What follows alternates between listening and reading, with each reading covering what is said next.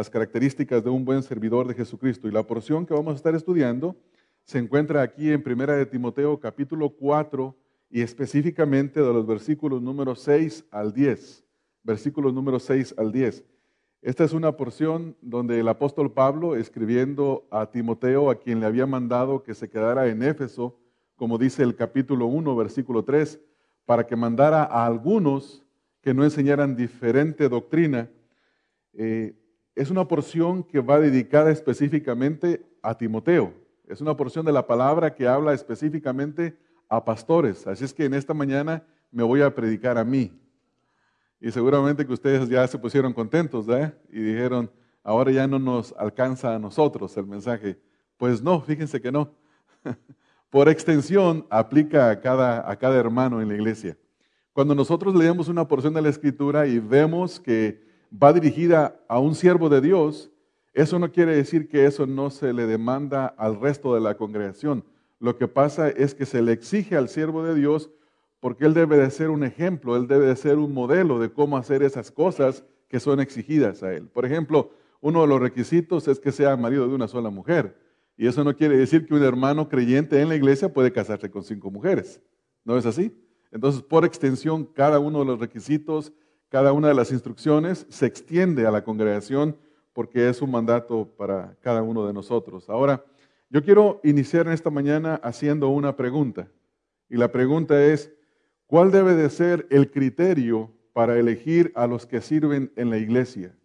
¿Cuál es el criterio para elegir a los que sirven en la iglesia?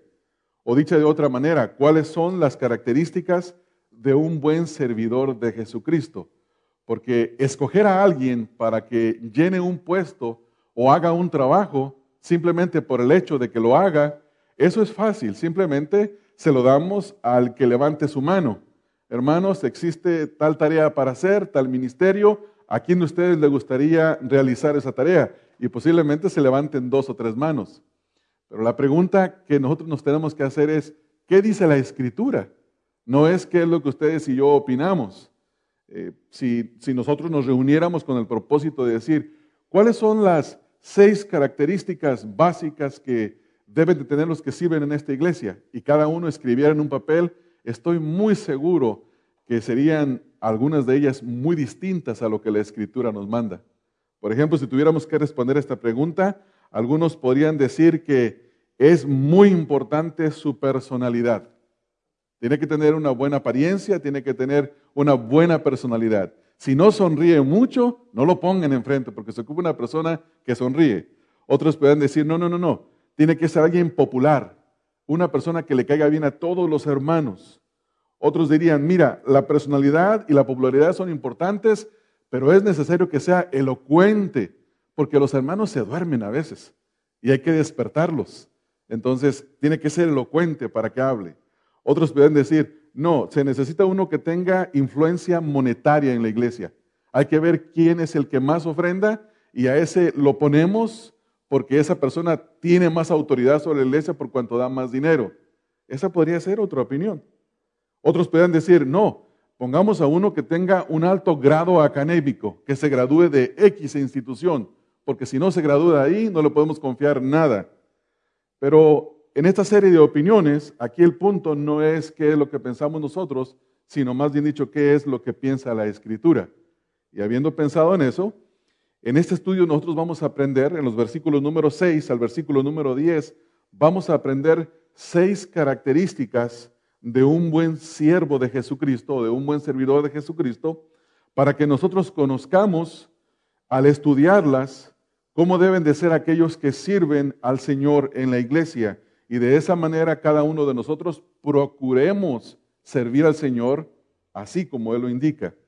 La primera característica la encontramos en el versículo número 6, donde dice la frase, si esto enseñas a los hermanos, note la siguiente frase, serás un buen ministro de Jesucristo. Vamos a comenzar ahí, vamos a comenzar al revés. Ahora, en lugar de comenzar con la primera parte que está en el versículo 6, comenzamos con la segunda, donde dice, serás un buen ministro de Jesucristo. Esa es la primera característica.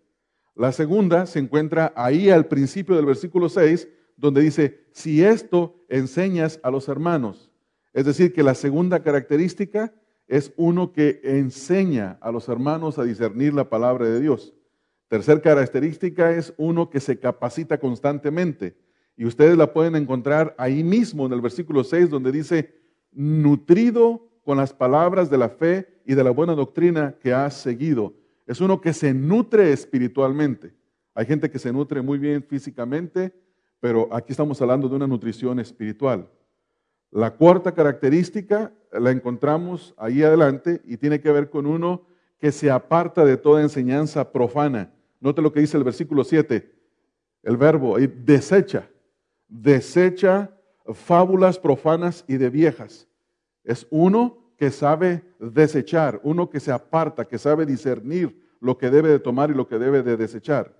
La quinta característica es uno que se disciplina en la vida piadosa, se disciplina en la vida piadosa. Y note lo que dice al final del versículo 7, ejercítate para la piedad. O sea que este es un ejercicio no físico, sino un ejercicio espiritual. Se ejercita para la vida piadosa. Y finalmente, es uno que se caracteriza no por la flojera o la delicadeza. Note lo que dicen los siguientes versículos. Ahí en el versículo número, versículo número 10, que por esto mismo trabajamos y sufrimos oprobios, porque esperamos en el Dios viviente, que es el Salvador de todos los hombres, mayormente de los que creen. Note lo que dice ahí, por esto mismo trabajamos y sufrimos, lo cual es, es un antónimo, es lo, contrast, lo contrastante de la pereza y la delicadeza. Una persona delicada no puede sufrir, una persona floja no puede trabajar. Así es que vamos a dar comienzo a la primera característica que se encuentra en el versículo número 6, la segunda parte, y es un siervo que sirve. Note lo que dice, lo que dice Pablo a Timoteo. Dice, si esto enseñas a los hermanos, serás un buen ministro de Jesucristo. Note la, la palabra en esta frase, buen ministro. Esta palabra ministro es la misma palabra que usted encuentra en el contexto en el capítulo 3, versículo 8 y versículo 12. Y es la palabra que nosotros transliteramos como diácono. En el griego es diáconos y, y como no hay una palabra que le sea similar a esta en nuestro idioma español, usualmente se traduce en todas partes diácono. Entonces, ministro y diácono es exactamente la misma palabra. Y Pablo tiene en mente de que Timoteo sea un hombre que sirve, un hombre que sirve. Y hay un dicho muy popular que dice, el que no sirve, no sirve. Si usted quiere ser un siervo del Señor Jesucristo, tiene que servir, porque uno que no sirve, no se le puede llamar un servidor del Señor Jesucristo. Entonces, esta es la primera característica. Eh, Timoteo debía ser un hombre que sirve. Ya mencioné que en el contexto, en el capítulo 3, versículo 8 y 12, se encuentra esta palabra para describir el título, pero aquí eh, Pablo está exhortando a Timoteo a ser un buen ministro de Jesucristo. Un hermano que le servía al Señor Jesucristo fielmente. Entonces, se le van a dar las características. La palabra de Dios presenta esas características que tiene que llenar no solamente los pastores, sino que tiene que llenar cada hermano, cada hermano, hermana que sirva en el cuerpo de Cristo. Si usted tiene un área de servicio, usted tiene que ser un ministro, tiene un ministerio y, su trabajo es el trabajo de servir. Ahora, ¿por qué es importante entender estas características? Vaya conmigo al contexto en el capítulo número 3, versículo número 15, y la razón por la cual nosotros debemos de prestar especial atención a estas características es porque la iglesia no es mía, la iglesia tampoco es suya, la iglesia le pertenece a Dios. Note lo que dice el versículo número 15.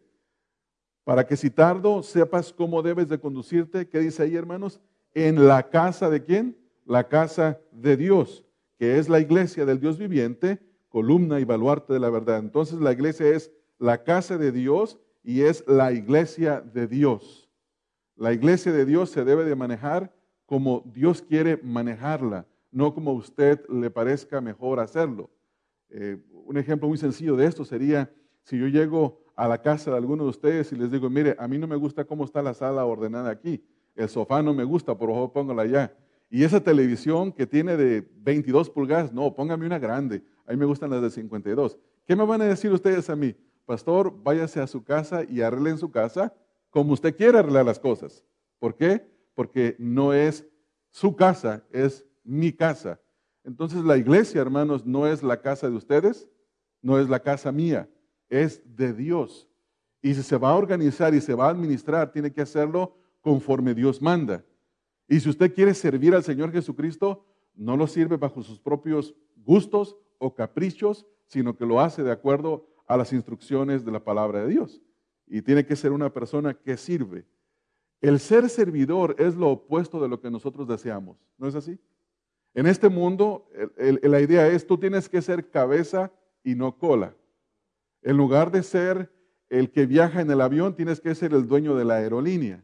En lugar de tener un patrón sobre ti, deberías de ser el CEO de la compañía, el manda más en la compañía. Nos gusta ser patrones, nos gusta ser amos, nos gusta ser capataces, lo manda más. Nadie tiene ningún problema en ser eso. ¿No es así? Nadie. Y como nadie me contestó, asumo que ninguno tiene ningún problema en hacer eso. Pero todos tenemos una gran dificultad en ser servidores. Todos. Y ese fue el caso de los discípulos del Señor Jesucristo. En Mateo 20, 26, Jesús le dijo a sus discípulos, mas entre vosotros no será así, sino que el que quiera hacerse grande entre vosotros será vuestro servidor. O sea que si alguien quiere ser grande entre los hermanos, tiene que convertirse en el que sirve a los hermanos. Por eso es que esto, no es popular, pero el Señor nos manda a servirnos los unos a los otros. En Mateo 23, 11, Mateo 23, 11, la misma idea se repite. El que es el mayor de vosotros sea vuestro siervo o sea que para ser grande en el reino de los cielos, para ser uno de alta estima en el reino de los cielos, hay que ser el que sirve, el que está abajo, el que está sirviendo. En la iglesia de Corinto, la, eh, iglesia de Corinto era una iglesia muy bendecida con líderes. La, la palabra de Dios nos dice que por ahí pasó Pablo, pasó Apolos, pasó Pedro, y había una gran división entre los hermanos. Y unos decían, yo soy de Pablo, yo soy de Apolos, yo soy de Pedro, y otros decían, más espirituales, yo soy de Cristo, porque tenían siervos ahí que los admiraban y posiblemente algunos decían, mira, a mí Pedro me gusta porque Pedro te dice las cosas al pan pan y al vino vino, como dice, dice el dicho. Él te dice las cosas bien claridoso. Otros decían, no, mira, a mí me gusta Pablo porque Pablo, ese sí es intelectual. Pablo te conoce la doctrina, te la desmenuza. Y otros decían, mira, Pablo sí es intelectual, pero a mí me causa sueño a veces. Yo prefiero venir cuando está Apolos, porque Apolo es elocuente, es poderoso en palabra. Y otros decían, bola de carnales, nosotros seguimos a Cristo. Y Pablo respondiendo a ese problema, miren lo que dice en 1 Corintios 3.5, 1 Corintios 3.5. Dice Pablo, ¿qué pues es Pablo y qué es Apolos? Servidores por medio de los cuales habéis creído y esto según lo que cada uno concedió el Señor. El problema de, los, de las facciones y de la preferencia de líderes lo soluciona Pablo diciendo, mira, todos somos servidores de Cristo, somos ministros de Cristo. Aquí no hay cuestión de quién es el mayor, quién es el superior, aquí todos somos siervos. Y ese problema es un problema de orgullo que tenían los de Corinto y Pablo les, les, les baja la espuma del orgullo, así como cuando usted eh, pone en, un vaso la Coca-Cola o la Pepsi-Cola, depende del gusto, y se llena de espuma, y a mí esto me lo enseñó Rodolfo, Rodolfo dice, le pones el dedo y se le baja la espuma. Lo que no me dijo es lávate la mano antes de que lo hagas. Entonces, hermanos, Pablo utiliza esto, le dice, miren hermanos, para que se les baje la espuma a todos, todos tenemos que ser siervos. Nosotros somos siervos. Y les damos el ejemplo a ustedes también de que sean siervos. Y este problema así lo solucionó. Entonces, ellos debían de entender que si ellos no eran siervos, pero Timoteo debía entender que si él no era un siervo, él no era un buen ministro de Jesucristo. Hoy en día, hermanos, a los pastores les gusta el respeto, les gusta el nombre, les gusta que se les reverencie. Y en muchas congregaciones hay un, hay un estacionamiento que dice pastor. Aquí teníamos uno y lo quitamos. No sé por qué lo quitamos, ¿no? O lo tumbó alguien, creo que chocaron en él. Y ya no pusimos nada. A ver cuándo lo ponen, por favor. no, pero eh, hay uno ahí, ¿no? Y yo sé que es bonito el reconocimiento de todas estas cosas, Pero al final lo que somos los pastores somos siervos, hermanos. No somos otra cosa. No somos otra cosa, somos gente que sirve. Únicamente somos gente que sirve. Y hermanos, cada uno de nosotros debe de ser ante todo un siervo y ser un siervo, lo cual es opuesto a todo lo que el mundo piensa. La voluntad del Señor Jesucristo es que sirvamos. La voluntad del mundo es que seamos servidos. ¿No es así? Pero uno que sirve tiene que ser un siervo. Y cuando somos siervos, nosotros nos hacemos semejantes al Señor Jesucristo. Y ese puede ser el halago más grande que alguien nos pueda dar. Si alguien viene conmigo y me encuentra en un lugar, alguien que no me conoce, y me dice, disculpe, usted se parece a tal y tal persona, a una celebridad, o posiblemente yo me siento bien, ¿no?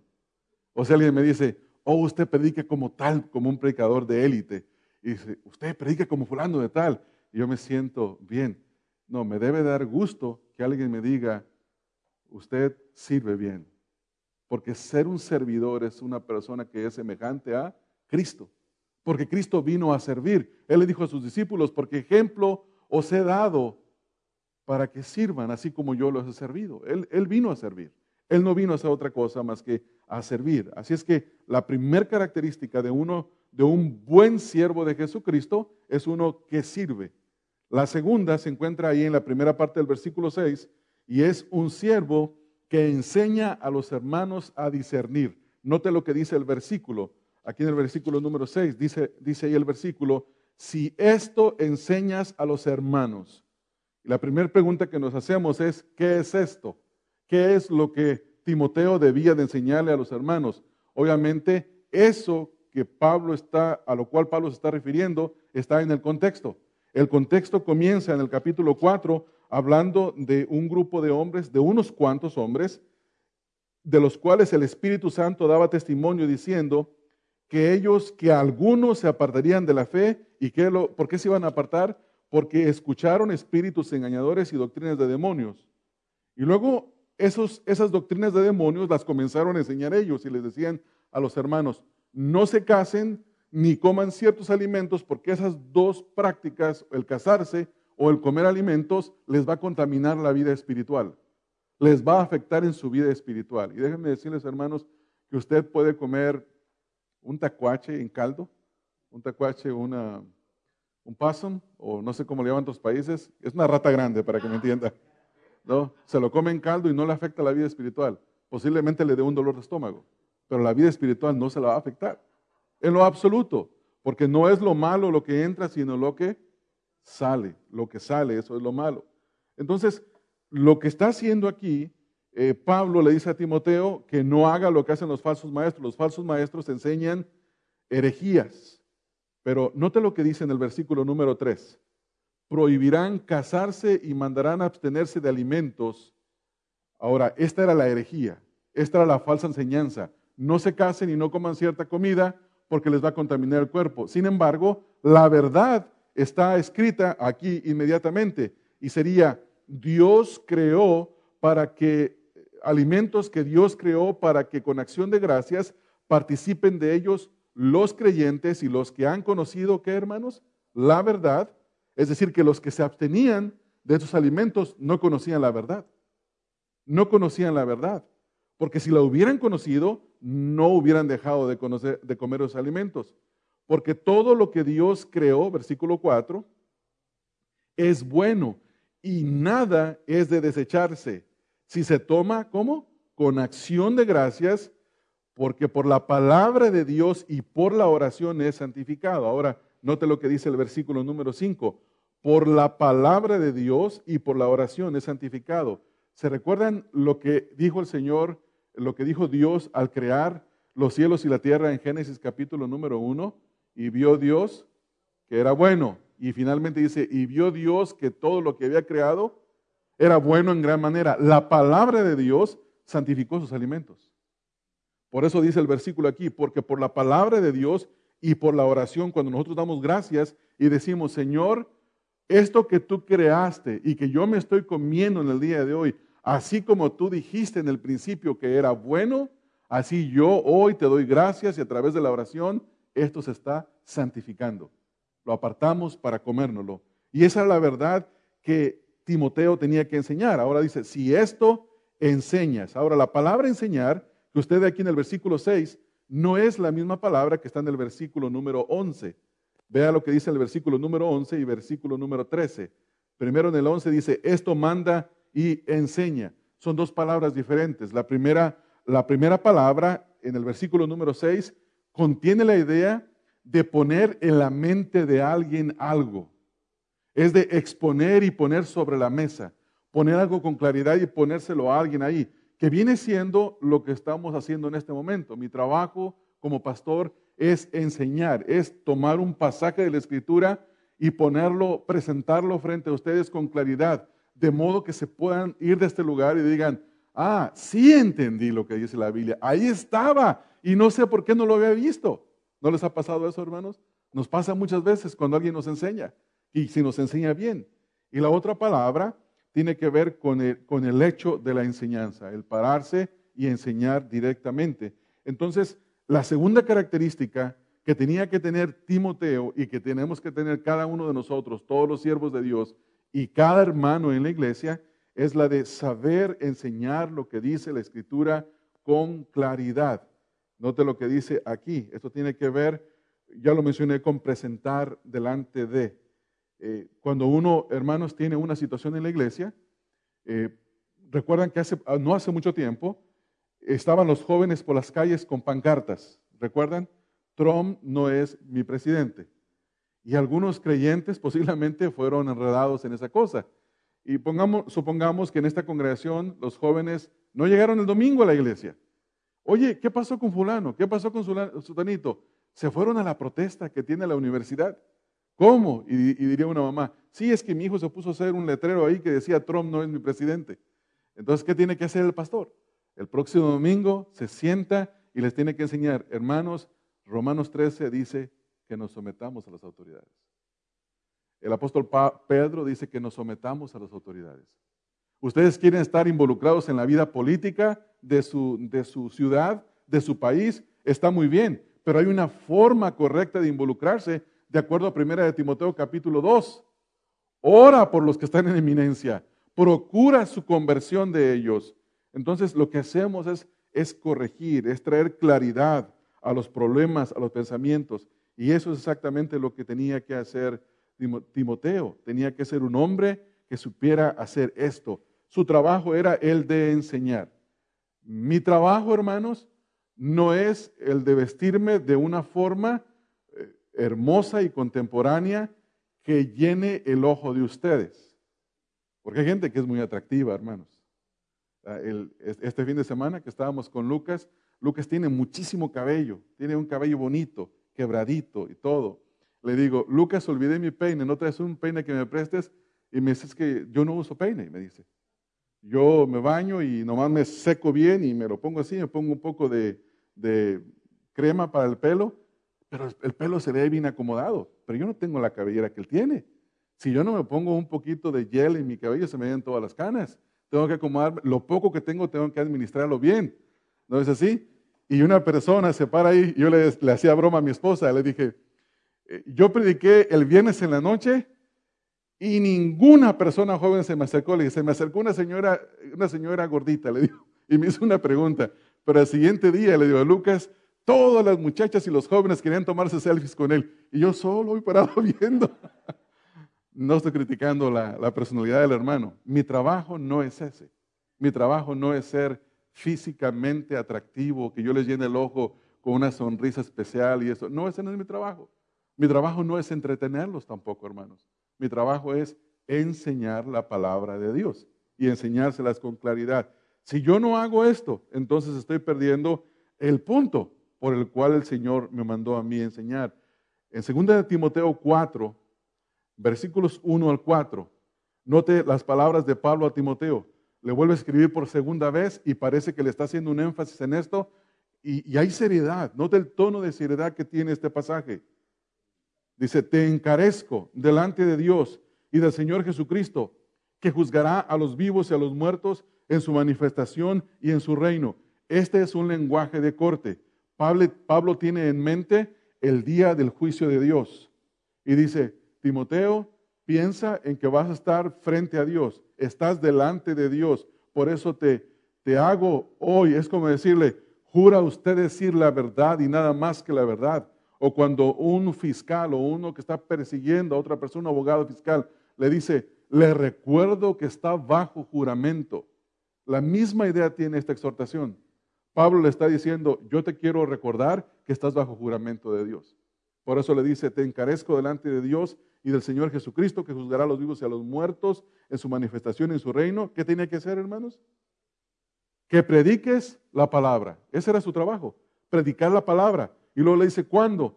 Él dice, ¿qué hacer y cómo hacerlo? ¿Y cuándo debe hacerlo? Que instes a tiempo y fuera de tiempo, redarguye, reprende, exhorta con toda paciencia y doctrina, porque vendrá tiempo cuando no sufrirán la sana doctrina sino que teniendo comezón de oír, se amontonarán maestros conforme a sus propias concupiscencias. ¿Qué es lo que estaba pasando? Gente que no quería escuchar la palabra de Dios. Dice, y apartarán de la verdad el oído y se volverán a las fábulas. ¿Saben, hermanos, por qué los falsos maestros son tan populares? ¿Por qué muchos falsos maestros tienen mega iglesias? ¿Saben por qué?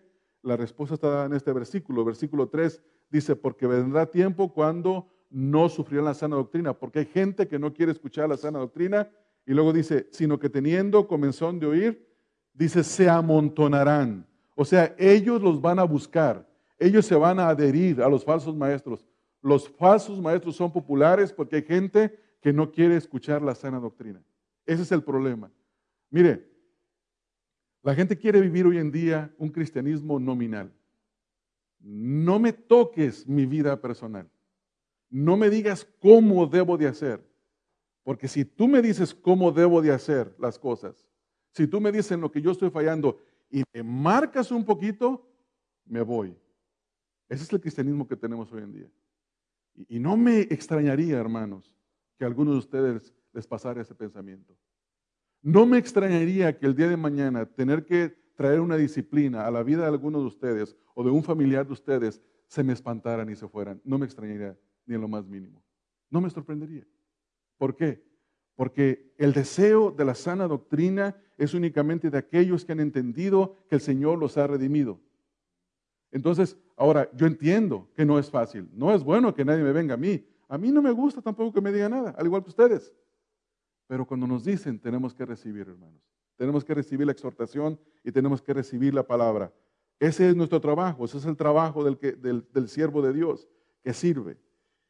Y esto nos lleva a la tercera característica. Ahora, quiero que vean las próximas tres características y estas tienen que ver con un, un, plan de vida saludable, pero en el sentido espiritual. ¿Cuánto hace que ustedes no van a un gimnasio? No me responda, solo piénselo. ¿Cuándo fue la última vez que se inscribió en un gimnasio? pagó la membresía anual y fue tres, cuatro, cinco veces y después dejó de ir.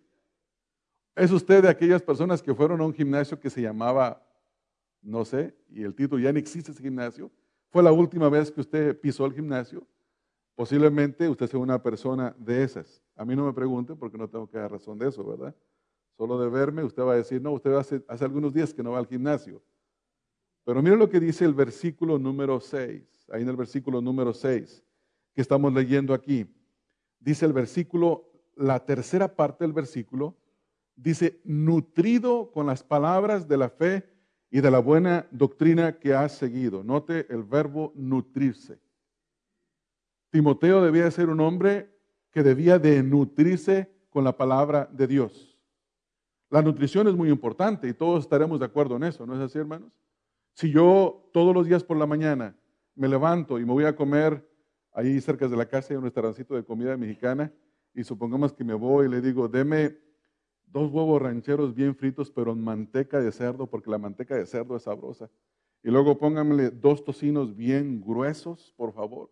Agréguele bastantes frijoles, pero hechos en manteca de cerdo, porque esos sí tienen sabor. Y frijol chinito, así sabroso. Una buena salsa, un buen pedazo de queso y unas cinco tortillas hechas a mano. Dígame, ¿a quién no se le antoja ese desayuno? ¿Ah? De harina. Depende del gusto. ¿A quién no se le antoja ese desayuno? Oh, fácil, es fácil ponerle. Pero si yo hago eso todos los días, ¿podrían decir ustedes que estoy tomando una buena nutrición? No, las consecuencias las voy a sufrir. Pablo no le está diciendo a Timoteo que se nutra bien físicamente. Él le dice, nútrete bien con las palabras de la fe y de la sana doctrina. Ahí dice el versículo. Timoteo debía de ser un hombre que se nutriera. Nutrirse tiene la idea de ser criado o nutrido. Cuando usted ve una persona, a un muchacho alto, fuerte, o aunque no esté alto, pero que esté bien, no importa la complexión que tenga, pero que lo vea con una piel limpia y lo vea así sonriente, con un buen cabello, tú dices, a este lo nutrieron bien. ¿No es así, hermanos? No necesariamente ocupa estar grande y grueso. No, lo nutrieron bien, se le nota su cara limpia, está bien nutrido. La pregunta es, ¿qué piensa la gente de nosotros cuando ve nuestra vida espiritual?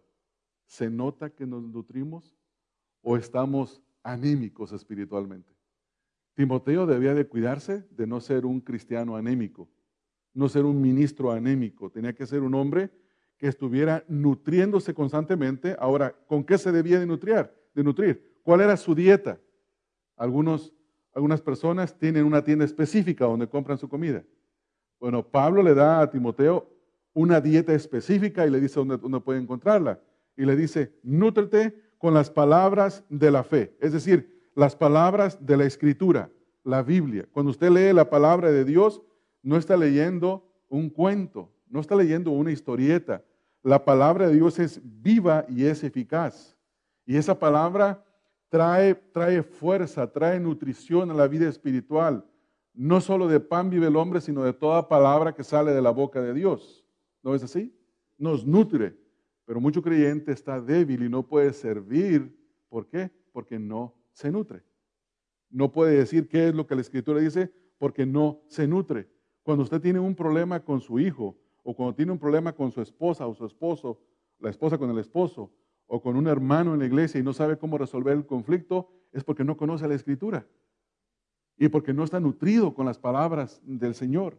Entonces él tenía que nutrirse. Y no solo con eso, también se debía de nutrir con la buena doctrina. La buena doctrina, la sana doctrina, tiene que ver con la enseñanza sistemática de la palabra de Dios. Un buen ejemplo de esto es lo siguiente. Si yo les hago la pregunta a ustedes, posiblemente para algunos sería injusta tratar de responder esta pregunta. Si yo les digo, Jesucristo murió un sacrificio limitado o ilimitado, y luego alguno puede decir, háblame en español, por favor.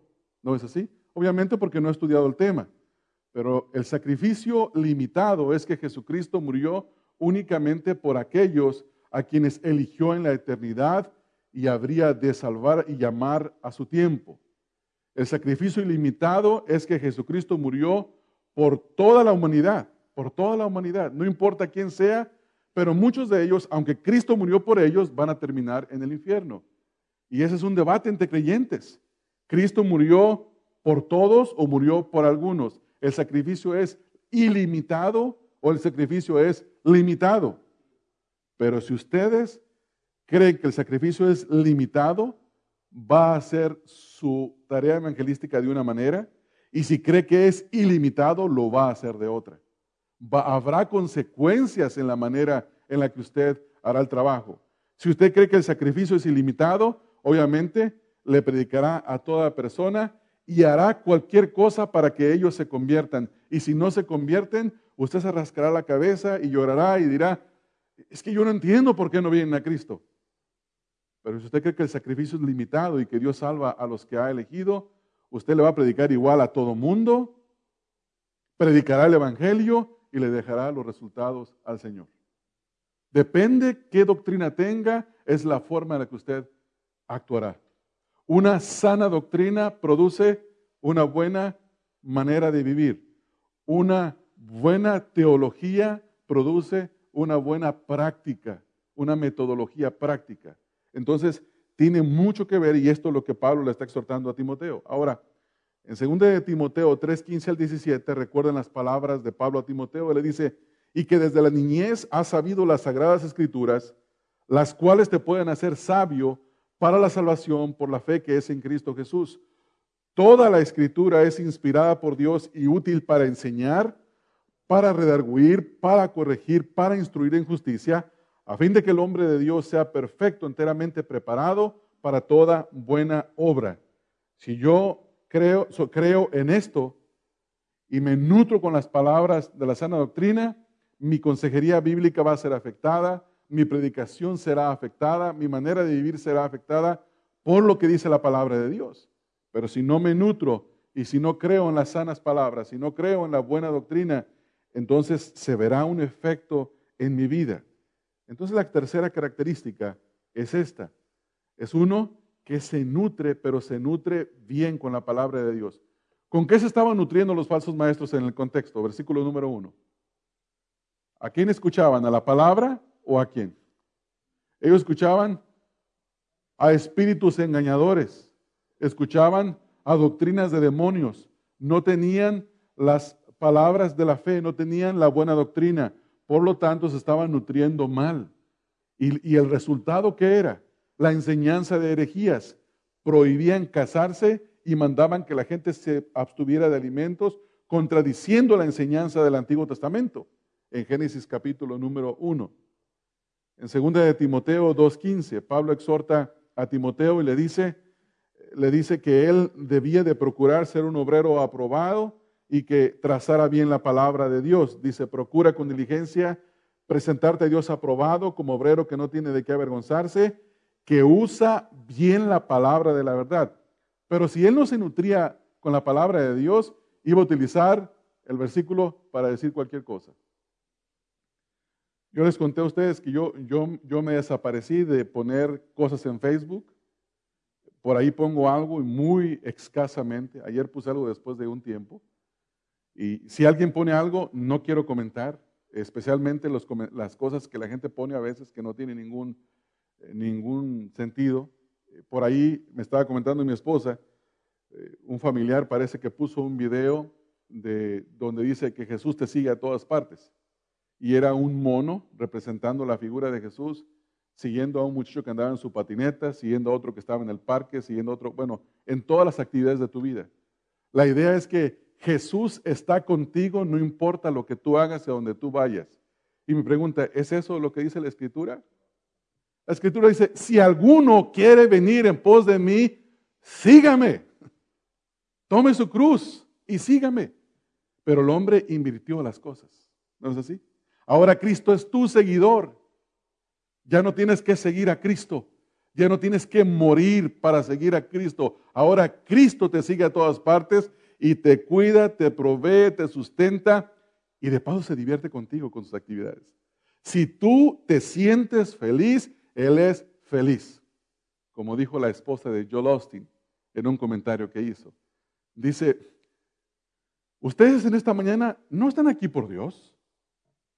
Ustedes no están aquí para alabar a Dios, ustedes están aquí por ustedes, por el bien de ustedes, por ustedes, para que ustedes se sientan felices. Y si ustedes están felices, Dios está feliz. Qué herejía, hermanos.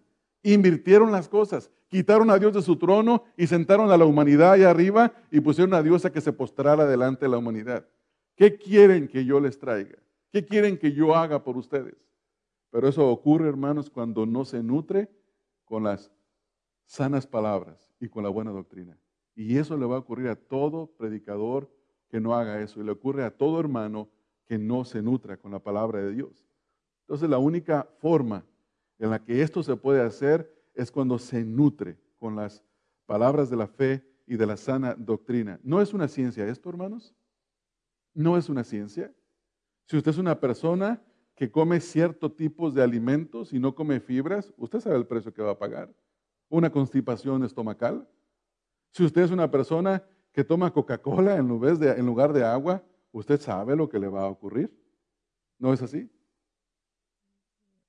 No tome Coca-Cola, tome Pepsi. Va, va, de gustos, va de gustos. Dice, dice mi hija, papá, es importante estar bien hidratados. ¿Qué quieres, Coca o Pepsi? Número cuatro, hermanos. Número cuatro. La cuarta característica, no tomo soda, hermanos, ahí tomo agua. La cuarta característica es uno que se aparta de toda enseñanza profana. Dice el versículo 7, desecha las fábulas profanas y de, vieja, o, de viejas. Otro verbo más, el verbo desechar. Desechar significa evitar, mantenerse lejos, fuera del camino o fuera de alguien que te cause daño. ¿No es así? Significa estar fuera, saber guardar una distancia, saber separarte de algo. Y Timoteo debía ser un hombre que tenía que saber lo que él debía de desechar. Pero ¿cómo sabría qué desechar si no estaba nutrido con las palabras de la fe y de la sana doctrina? Primero se nutre con las palabras de la fe y la sana doctrina y luego sabe qué desechar. ¿No es así? No es así. Eso es así. Supongamos que alguien viene y les dice a ustedes, hermanos, ustedes tienen que considerar a su pastor de una manera más especial. Su pastor es un príncipe del pueblo de Dios. Yo les propongo, ¿qué les propongo? algo exagerado, algo, algo, cómprenle una casa, ¿dónde sería? ¿Dónde me gustaría una casa? En San Marino, ¿qué les parece, hermanos? Pero no cualquier casa en San Marino. Consíganle una casa de unas cinco recámaras en San Marino. Y luego pónganle un carro acorde a la zona. Manejen alrededor y si ustedes ven que la línea es Mercedes, cómprenle un Mercedes. Y la filosofía detrás de todo eso es que es un príncipe y se lo merece. Y si ustedes caen en el error, van a caer porque no conocen las palabras de la fe y de la sana doctrina. Existe un hombre que se llama Crefo Dollar. Es pastor de dos mega iglesias, una en Atlanta y otra en Nueva York. Lo, está, lo estaba investigando el gobierno. Todos los niños de la escuela dominical, como son miles, todos los niños de la escuela dominical ofrendaron para comprarle un Rolls Royce. ¿Suena ridículo? Es cierto, hermanos, no es un chiste. Se compró, pidió a la congregación comprar un avión privado para poder volar de Atlanta a Nueva York y de Nueva York a Atlanta y en Nueva York le compraron un apartamento. Y un apartamento de acuerdo a la condición. ¿De dónde viene toda esa falsa enseñanza? por no estar nutridos con las, con las palabras de la fe y de la sana doctrina. Y todo lo cree, la iglesia todo lo come, todo lo recibe. ¿Por qué lo recibe? Porque no están nutridos con las sanas palabras. Y Él lo enseña porque Él no está nutrido. E, e, ellos creen, ellos creen, como dice aquí el versículo, fábulas. Fábulas. El pastor es el pastor de la iglesia, pero también es una oveja.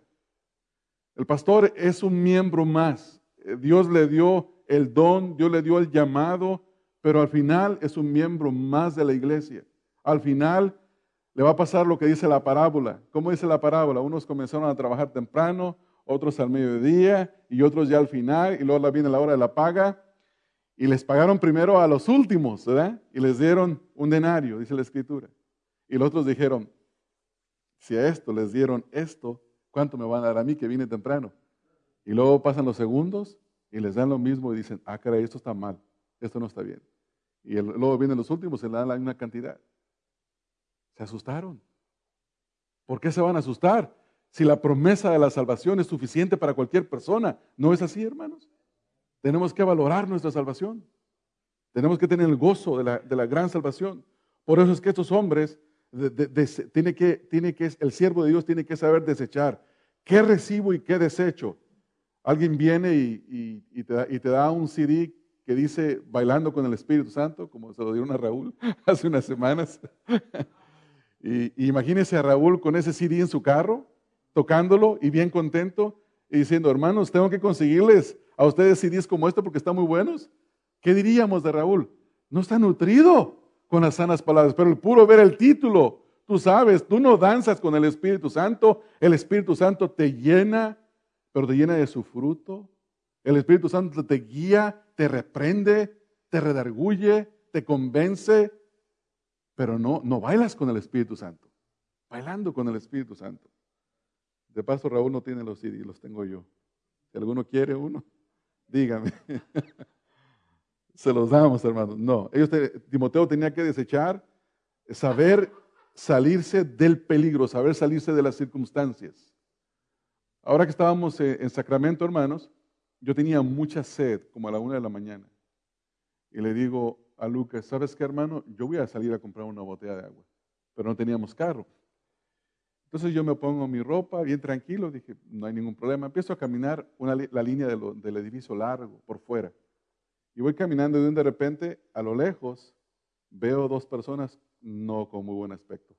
No andaban en buenos pasos. Y nomás me vieron y se me figuró una escena de National Geographic, donde las jainas ven a, una presa y rápido, ¿verdad? Entonces yo camino así, ya viejo y colmilludo, yo dije, ah", me hice como, hasta dice así, ah, se me olvidó esto y me di la vuelta y empecé a caminar y caminé rápido, hermanos, caminando y sacando la tarjetita y vámonos para adentro. Me dice Lucas, ¿dónde está el agua? No hay agua, hermano. sí, ¿qué pasó? Le dije, asómate por la ventana. Y ahí va, se asoma por la ventana. ¿Qué? Le dije, ¿ves aquellos dos individuos que están allá? Hay que desechar ese peligro, hermano. Ese es un peligro. A lo mejor yo estoy viendo, como dice ahí, sombras con machetes, ¿no? Y no hay nada. Pero uno aprende, hermanos, con los años. Y hay que evitar el peligro. Timoteo tenía que ser un hombre que sabía hacer eso. Y todo aquel que quiere servir al Señor tiene que saber hacer eso. No correr en los, edificios de apartamentos, sino desechar el peligro. Mira lo que le dice en 1 de Timoteo 6:20. 1 de Timoteo 6:20. Oh Timoteo, guarda lo que se te ha encomendado, evitando, escucha esa palabra, evitando las profanas pláticas sobre cosas vanas y los argumentos de la falsamente llamada ciencia. ¿Qué tenía que hacer? Evitar. Es lo mismo que desechar, apartarse, no meterse, no acercarse. Evítalo. Si vienen contigo y te dicen, no, este, es solo Jesús, bueno, puedes eh, meterte en una discusión teológica, pero eh, si te empiezan a hablar de fábulas y de genealogías y de cosas que no tienen nada que ver, que, eh, como dicen los mormones, Dios fue un hombre, pero un día llegó a ser Dios y creó su propio universo. ¿No te gustaría ser, Dios y tener tu propio universo? Bueno, y hay un cantante cristiano que canta de su propio universo. Pero esas son fábulas, hermanos. Son fábulas, eso no es la verdad.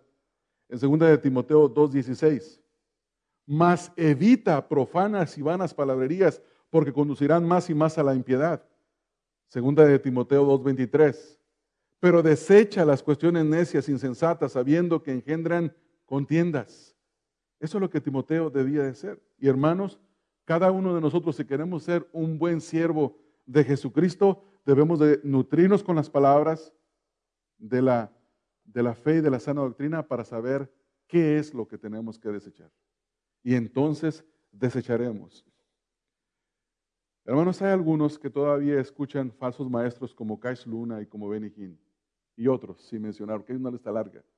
Cada día salen más. Parecen como las plantas de tomates que usted siembra una y el año que viene salen como 30, ¿verdad, hermanos? Así parecen los falsos maestros. Sale uno y los ves, brotan un montón. Cada uno de esos engendra un montón en sus congregaciones. No se entretenga a ver eso, no, no nos escuche. Apártese. No es que nomás quiero ver qué están diciendo. Nunca han dicho nada bueno. No lo haga. Apártese. Váyase. Huya antes de que lo devoren.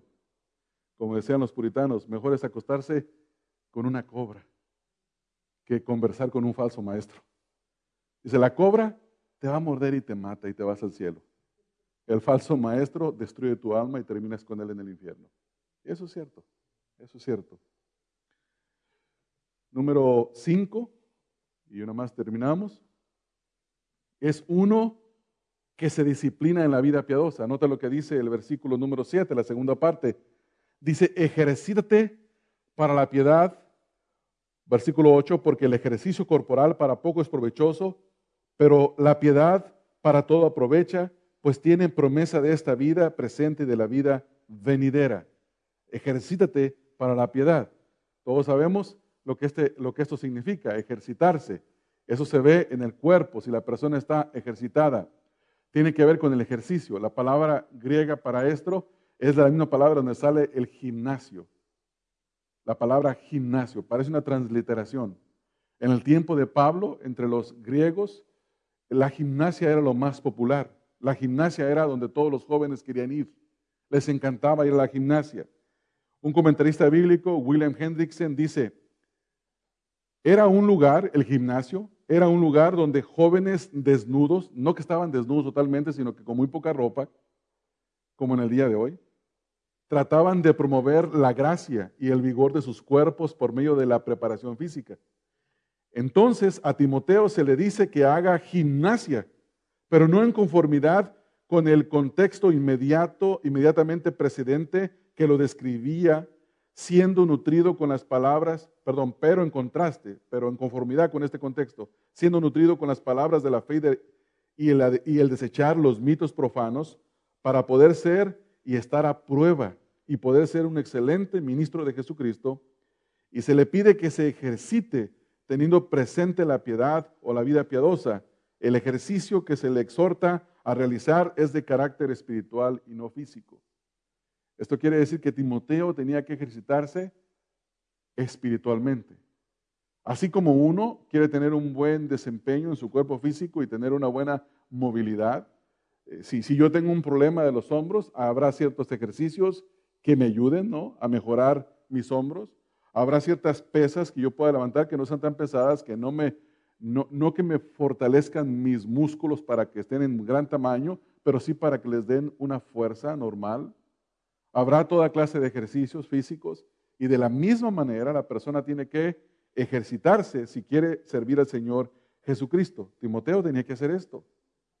Así como los jóvenes de su tiempo se ejercitaban en el gimnasio, así él tenía que ejercitarse para estar en la gracia de Dios. Ahora, note lo que dice en que tenía que ejercitarse. Dice, ejercítate para la piedad. ¿Qué es la piedad? La piedad es una característica de los hijos de Dios. Es la vida de Dios manifestada en sus hijos es que alguien te ve a ti, alguien me pueda ver a mí y pueda decir, esa persona es distinta. Algo tiene que no sé qué es y después se dan cuenta que eres un creyente, pero no porque dijiste soy creyente, voy a la iglesia bautista Manuel, sino porque dijiste, sino porque tu conducta los llevó a esa conclusión. Si alguien se entera que eres creyente porque tú se lo dijiste, no tiene ningún mérito, pero si se enteran por tu conducta, esa es otra historia totalmente distinta, muy distinta. Por eso eh, tenía que hacer esto. E, es la vida piadosa, es la vida que tiene que ver, que tiene que ver con la comunión con Dios. Hay varias escrituras que podríamos utilizarlas para describir esto. En el Salmo número 1, versículo 1 al 3, se describe la vida piadosa. Salmo 24, versículos 3 al 6, dice lo mismo. Vamos a leer primero el Salmo 1, versículo 1 al 3. Bienaventurado el varón que no anduvo en consejo de malos, ni estuvo en camino de pecadores, ni en silla de escarnecedores se ha sentado, sino que en la ley de Jehová está su delicia, y en su ley medita de día y de noche. Será como árbol plantado junto a corrientes de aguas que da su fruto en su tiempo. En primer lugar, observen el versículo número 1, nos dice lo que no hace.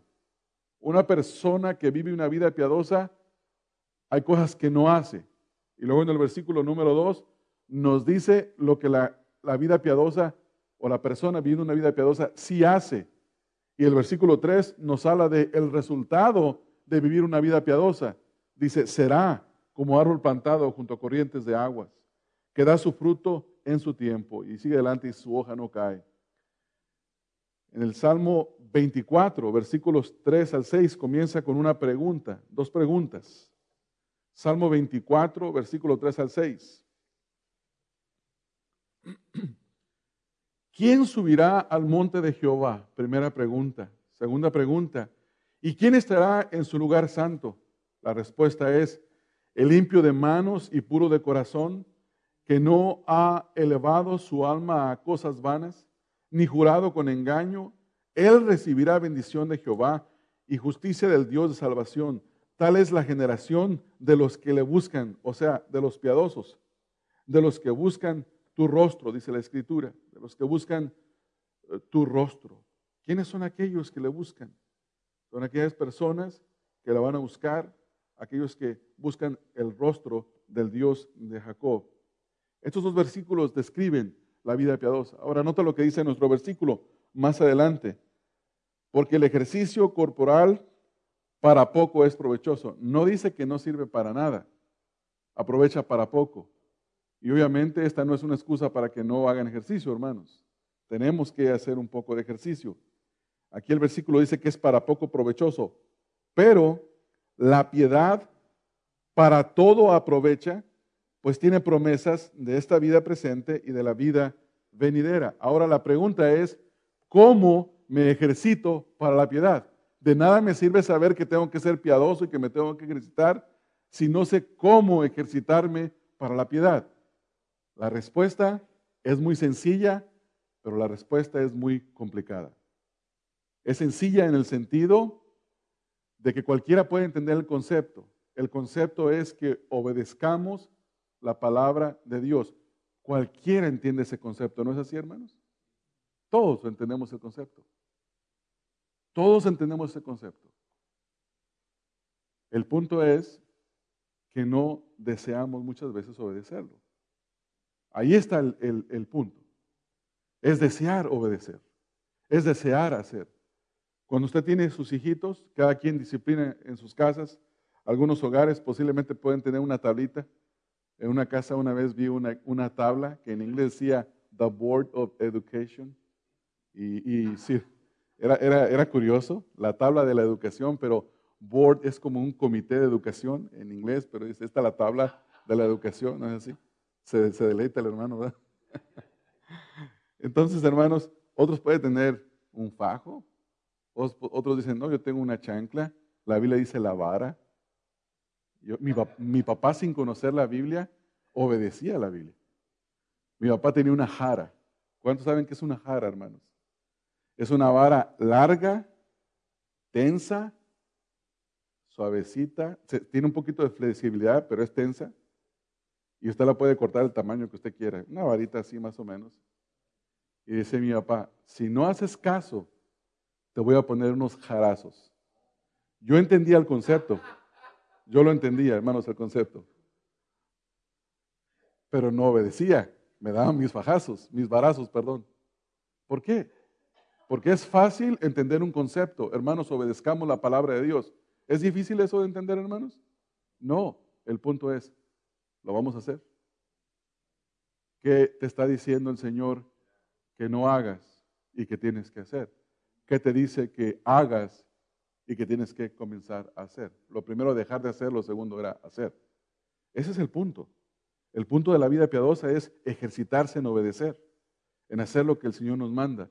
Y finalmente, en el versículo número 10, note lo que dice el versículo número 10, porque esto, perdón, que por esto mismo trabajamos y sufrimos oprobios.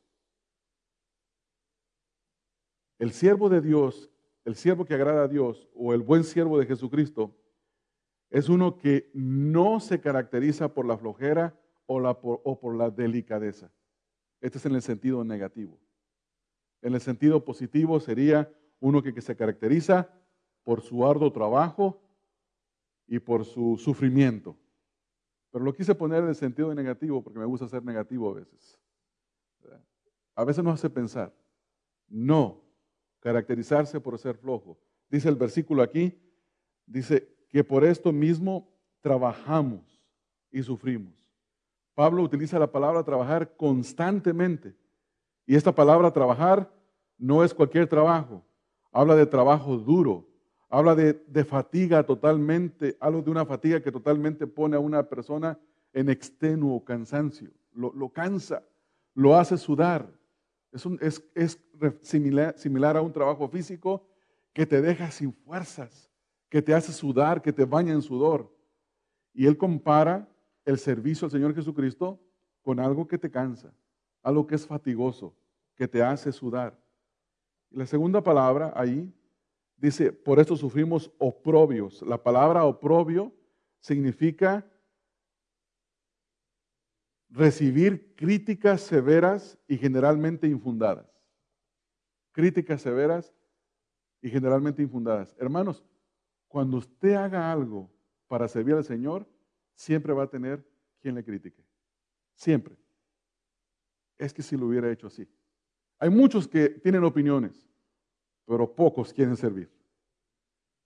Todo el mundo tiene una opinión. Si lo hubiéramos hecho así, si lo hubiéramos organizado de esta manera, si hubieran puesto esto mejor, si lo hubieran puesto en tal fecha, obviamente no estoy diciendo que algunas críticas no son buenas, algunas son buenas, pero lo que estoy diciendo es que el que trabaja no solo se va a cansar, sino que se tiene que preparar para recibir críticas. Y algunas de ellas van a ser infundadas. Algunas de ellas no van a tener fundamento. Ahora, si hay un fundamento, hay que tener cuidado. Pablo estaba acostumbrado a esto. En 1 Corintios 4:12, Pablo dice, nos fatigamos trabajando con nuestras propias manos, nos maldicen y bendecimos, padecemos persecución y la soportamos. Ahí está hablando de las dos cosas. Está hablando del trabajo duro, de arduo trabajo y de recibir críticas infundadas. Si alguien recibió críticas fue Pablo. Pablo escribió Segunda de Corintios defendiendo su apostolado. Toda la Segunda de Corintios era para defender su apostolado. Le decían, no es un apóstol genuino. Pablo está en el ministerio por el dinero. Pablo está en el ministerio por, el por favores sexuales. Hasta ese punto lo acusaron. Pablo no es elocuente.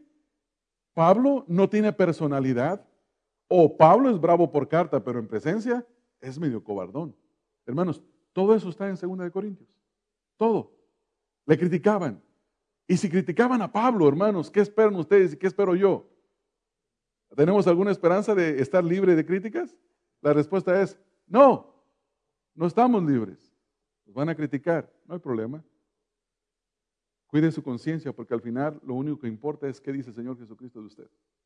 Al final es lo único que importa. Eh, los niños, hermanos, llega un punto que empiezan a crecer y se empiezan a quejar de la comida de la mamá, ¿no es así? No quieren la comida. Si les dieran otra comida, siempre tienen una, una opinión sobre la comida, quieren algo ellos, pero la mamá tiene que dar lo que les tiene que dar. Y desde chiquitos empiezan a, a criticar el trabajo de la mamá. Ya uno ya de grande empieza uno a pensar, hermanos, yo tuve 10 hermanos. Y me recuerdo a veces que peleaba con mi mamá porque no me servían más comida. Pero ahora ya grande y haciendo un poquito, estoy haciendo cálculos y la olla era así de grande, pero había que darle comida a 10. Y la olla no era para comérsela en una sola sentada. La olla era para comer a veces las tres comidas del día. Y la, pobre mamá tenía que lavarle ropa a 10 hijos y chiquear a un esposo que tenía gustos especiales. Pobre de mi madre. Ahora de viejo entiendo. Pero uno, cuando uno no está en el punto, no critica. ¿No es así? Alguien puede decir, el, mensaje que predicó el pastor era como que no estuvo muy bueno. O no me gustó, no, no tuve interés, interés en él. Pero si usted tuviera que estar aquí en este lugar, o mira, dijo esta palabra, si no es bueno para hablar, porque hay hermanos muy buenos para hablar pero como que le falta más vocabulario. Ciertamente hay que mejorar el vocabulario. Pero yo le quisiera, cualquiera que quiera la oportunidad de estar 10 minutos aquí enfrente, con mucho gusto, venga y párese 10 minutos. Y si habla 5, le voy a aplaudir. No es fácil, hay práctica, tiene que trabajo, tiene que saber lo que va a decir. No es fácil. En primera de Pedro 4, versículo 14, Pedro dice, si sois vituperados por el nombre de Cristo, sois bienaventurados. Porque el Espíritu, porque el glorioso Espíritu de Dios reposa sobre vosotros. Ciertamente de parte de ellos Él es blasfemado, pero vosotros, pero por vosotros glorificado. Espere dificultades, espere dificultades, hermanos. Estas características, estas seis características no son las únicas, faltan seis más en el resto del, del capítulo que estamos viendo. Pero estas seis características a nosotros nos enseñan ¿Quién es la clase de persona que el Señor aprueba como siervo? Y esto es en primera instancia para el liderazgo de la iglesia, pero se extiende a toda la iglesia. Toda la iglesia tiene que buscar agradar a Dios, servir a Dios de esta manera. Así como el Señor dice, así debe de ser. Y cada una de ellas, si ustedes se dan cuenta, sí, tiene una secuencia. La primera es, hay que ser siervos, hay que servir. La segunda era, hay que enseñar, hay que conocer la palabra. La tercera era, hay que nutrirse. La cuarta era saber desechar. La quinta era ejercitarse para la vida piadosa. Y la número seis, hay que estar listos para sufrir y trabajar duro. Trabajar muy duro. Hermanos, pero si hacemos todas estas cosas, ¿cuál es la promesa? ¿Qué dice el versículo número seis? Si esto enseñas a los hermanos, ahora concéntrese en esa frase, en esas cinco palabras. Serás buen ministro de Jesucristo. Ese, esa es nuestra meta. Usted y yo, eso es lo que queremos ser, ser buenos ministros de Jesucristo. Como Él quiere que hagamos, así debe de ser. Y habrá muchas personas que tengan opiniones distintas, pero todas esas opiniones se agarran juntas y hay un camión en mi casa que pasa por ahí, es verde, y hay un bote verde, y todas pueden caber allí, y luego el camión las avienta allí, y luego las llevan a otro lugar y las sepultan en la tierra, al resto de la basura donde pertenece todas las opiniones humanas. Solo la palabra de Dios es sobre todo. Las opiniones humanas son un basurero, hermanos. La Biblia dice que lo más sublime del hombre es abominación para Dios. Solo la palabra de Dios es pura, como dice Proverbios, siete veces refinada, más pura que el oro. La palabra de Dios es preciosa. Apeguémonos a lo que la palabra de Dios dice. Amén. Vamos a orar, hermanos. Padre, hemos visto, Señor, las características de un siervo que te agrada a ti, que van dirigidas en primer lugar a los pastores, a los líderes de una congregación, pero también, Señor, se extienden a cada uno de los miembros a través de la forma que los siervos tuyos modelamos esas características. Yo te ruego, Señor, por mí, en primer lugar, que estas sean las características que distinguen mi vida para que yo pueda ser un buen ministro tuyo. Y también, Señor, que esas características se extiendan a cada uno de mis hermanos y que todos podamos ser buenos ministros tuyos, buenos servidores tuyos. Te ruego estas cosas en el nombre de Cristo Jesús. Amén. Amén. Les bendiga, hermanos. Este mensaje fue predicado por Ramón Covarrubias, quien es pastor de la Iglesia Bautista Emanuel. Para más información sobre el ministerio Estudia las Escrituras, visita la página www.estudialasescrituras.org.